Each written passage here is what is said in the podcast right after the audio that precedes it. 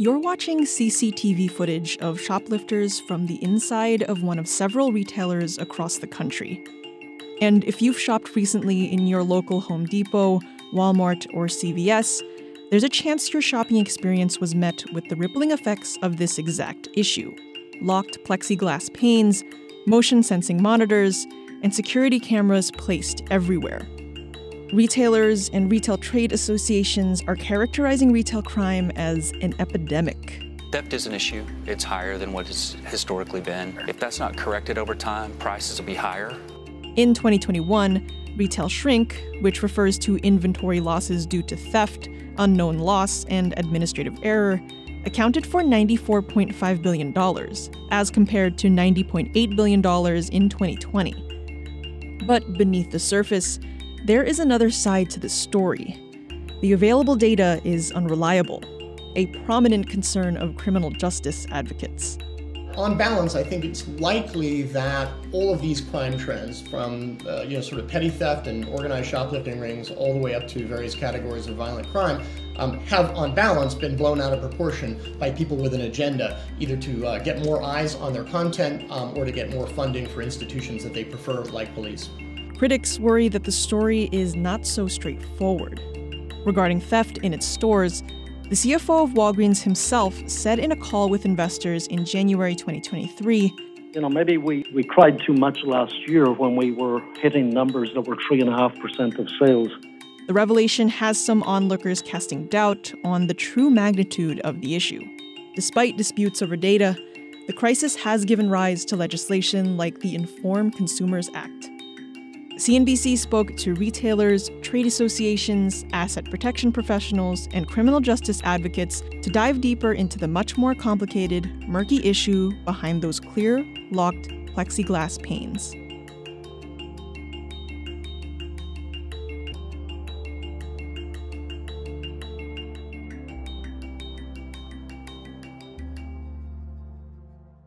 Theft rings that scout, plan, and execute high value heists. Three people were arrested. All are charged with robbery. Our investigators seized more than $3.8 million worth of stolen goods. The National Retail Federation and Retail Industry Leaders Association, two of the leading groups in the retail space, have all pointed to retail crime as a growing issue. Just listen to two executives from these organizations talk about it. It's become a significant problem uh, from both the habitual offenders who are stealing every day, have 50 to 70 encounters with law enforcement or uh, retail security personnel. And then the organized retail crime rings um, are very sophisticated retail theft is not just impacting the retailers themselves. It has a trickle down effect that will impact the consumers, whether that's store closures, increased pricing. The definition of ORC varies by jurisdiction, but the Department of Homeland Security defines it as the association of two or more persons engaged in illegally obtaining items of value from retail establishments through theft and or fraud as part of a criminal enterprise.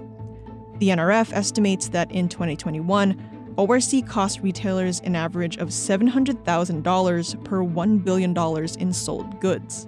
I've been doing this for 32 years, and I can honestly tell you we've not seen anything to this degree in the past. Uh, we saw a, a large uptick probably about 10 years ago, and then again five years ago, and then really during the pandemic, we saw a massive increase. And it's also important to note that these numbers are COVID numbers, um, so they're outliers when you're looking at data. Crime investigators' concerns run even deeper than theft. Homeland Security investigations, uh, the FBI, they're finding more and more evidence that organized retail crime is linked to other significant criminal activity, uh, to include human trafficking, child exploitation, drug and weapons trafficking. We're talking about something much bigger than that. On the side of retailers, billions of dollars have been poured into asset protection and loss prevention, or AP and LP for short, in the last several years. We have a team of investigators that work the organized retail crime problems. It's fair to say that we're investing millions of dollars, you know, across the chain into different types of solutions. Home Depot stores have seen a dramatic transformation over the years. Along with hiring 150,000 employees between 2020 and 2022 to support its stronger ORC efforts, its anti theft measures have become more technologically sophisticated. Everything from locked metal barriers to motion sensing monitors and locking smart cards. One of Home Depot's more advanced developments in LP tech is RFID tags. Lowe's recently launched Project Unlock, a similar technology to Home Depot's RFID tags. Basically, not activating the product. The product will not function until it's been purchased at the point of sale. We think this is something that can really help curtail ORC, not just for Lowe's, but really across the industry. So that's the difference between a lot of the other solutions that we've tested in the past. They weren't cost effective. So it was expensive technology um, and, you know, that's got to be absorbed somewhere. CVS and Walgreens have both implemented stronger measures in their stores aisles of plexiglass panes, cameras at self checkout, and security guards monitoring activity in store. While the advances in AP and LP have been beneficial in stopping bad actors, it does come at the expense of the consumer shopping experience. These kind of anti-theft programs that they've started, a lot of customers have been complaining about how that's kind of cut down on that customer experience. And it's bringing them to competitors where you can buy your toothpaste online, get it shipped to you within two days, and you don't have to kind of go through this frustrating process of going to a crowded store, waiting for an associate. It's not a good shopping experience, right? I don't even like going into a retailer and having to wait for somebody to unlock product to get it so I can go buy it.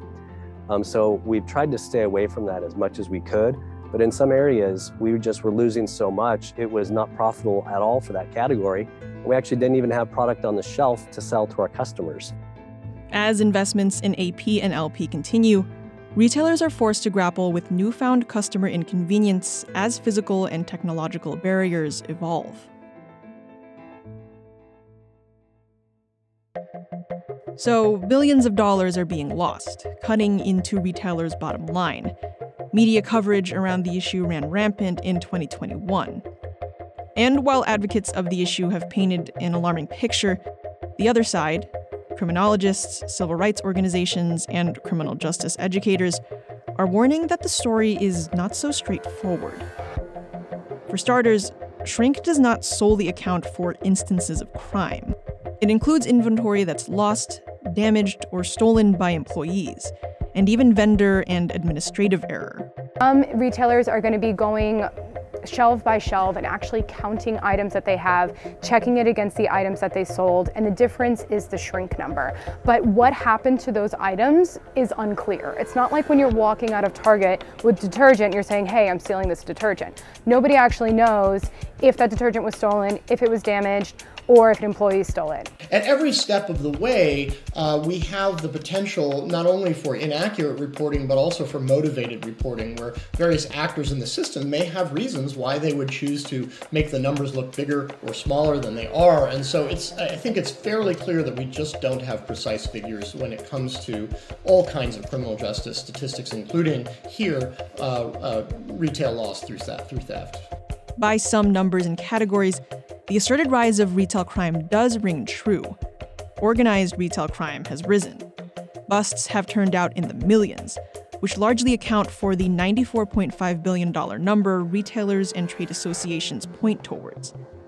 It's important to note that organized retail crime is absolutely a concern and that there's a lot of misconceptions about it. Um, these smash and grab robberies are not actually the biggest part of this.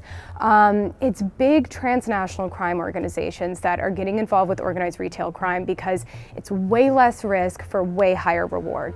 While ORC has increased on a surface level, the data gets confusing when you really get down to it. The definitions for organized retail crime and the categorizations that fall under it vary in different jurisdictions. In some states, organized crime can just mean a conspiracy between two people to steal from a store. For this reason, doubt circulates around whether all of those instances were truly part of ORC rings. While retail crime in real numbers has increased, the shrinkage rate has remained largely the same over the past few years. The first logical place to look is the data, but as we've seen so far, that is a complicated can of worms. Skeptics on the rise of retail crime alike have pointed out the main issue. The methodology is inconsistent. making the interpretation of any and all data available doubtful. The idea that there's, you know, somewhere there's this kind of central database of, of relevant figures all the way down to um, a, a question as challenging as, you know, how many times, um, uh, you know, do our stores uh, victimized by, by shoplifting or by organized shoplifting rings? We just don't have that data. Let's dig deeper. If we look at the trade association numbers, they cite increases across the board through surveys. The NRF, for example, conducts yearly surveys, but they do not disclose who exactly participates in them. This data is qualitative, not quantitative. It asks the opinion of LP and AP leaders whether or not they have observed rises in different categories. And that's an issue because perceived increases are not the same as quantitatively proven increases. They're seeing a huge uptick in shrink, and then they're kind of looking at what's going on in the rest of the criminal justice environment, um, some kind of criminal justice reform laws that have taken place in big cities like New York, and, and they're also seeing media reports about big smash and grab robberies, and they're kind of saying, well, since we have a big increase in shrink, it's most likely crime related rather than something else. Um, you know, did employees drop 10 more jars of pickles this year than they did last year? You know, what in the environment has changed that would lead to more pickles being dropped on the floor, for example? And the one common denominator that they can find is a shift in criminal justice, uptick in crime overall, and a shift in how in, in criminal justice reforms. Even looking more broadly at data from the FBI, data which, in all fairness, is only a partial picture with only 60% of agencies reporting. There have been decreases in crime as a whole, in some cases, even historic lows. When asked about how data is gathered, Rila struggled to answer. How is data gathered? How do you go about, you know, measuring retail crime? From, you know, a, a retailer perspective, the way that they're organize, uh, uh, calculating uh, organized retail crime and the impact that it has is is you know they're when they uh, this is this is a tough one, Jade. This is a tough one for me. Retailers Home Depot and Lowe's, on the other hand, were adamant the data was sound. I can tell you that in our world, we know that crime is increasing. We see it every day in our stores. Our internal information shows us that that's on a year over year basis growing at double digit rates. And we document um, every single incident that is observed at any point in our stores. We can quantify um, very specifically what our losses are that are attributed to specifically organized retail crime. Some doubt has circulated even among retailers themselves, calling back to Walgreens CFO James Kehoe's statement in January 2023. On a national level, the story repeats itself.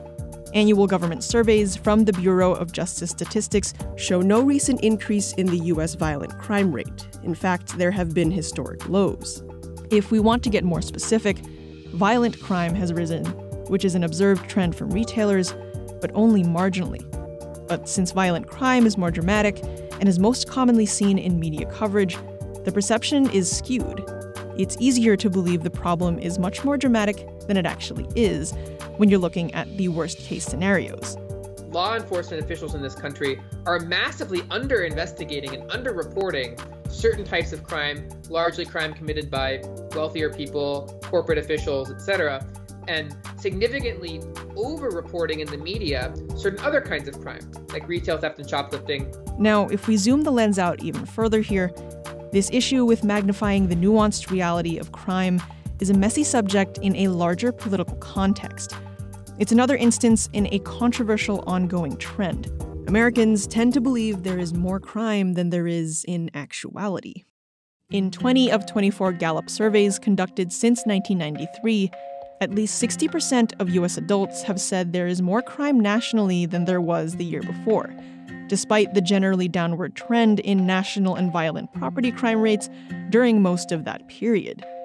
Certain people uh, have a, a, sort of a political agenda that they want to keep people in a state of fear uh, about crime rate. I think all of us have probably, most of us have, have, have been into stores where we see, um, you know, that they lock the doors and only let certain people in, or they put certain products, uh, you know, behind plexiglass. How much of that represents a, a kind of a, a, proportional and reasonable reaction um, to what we're seeing, and how much of it is an overreaction, I think is difficult uh, to say.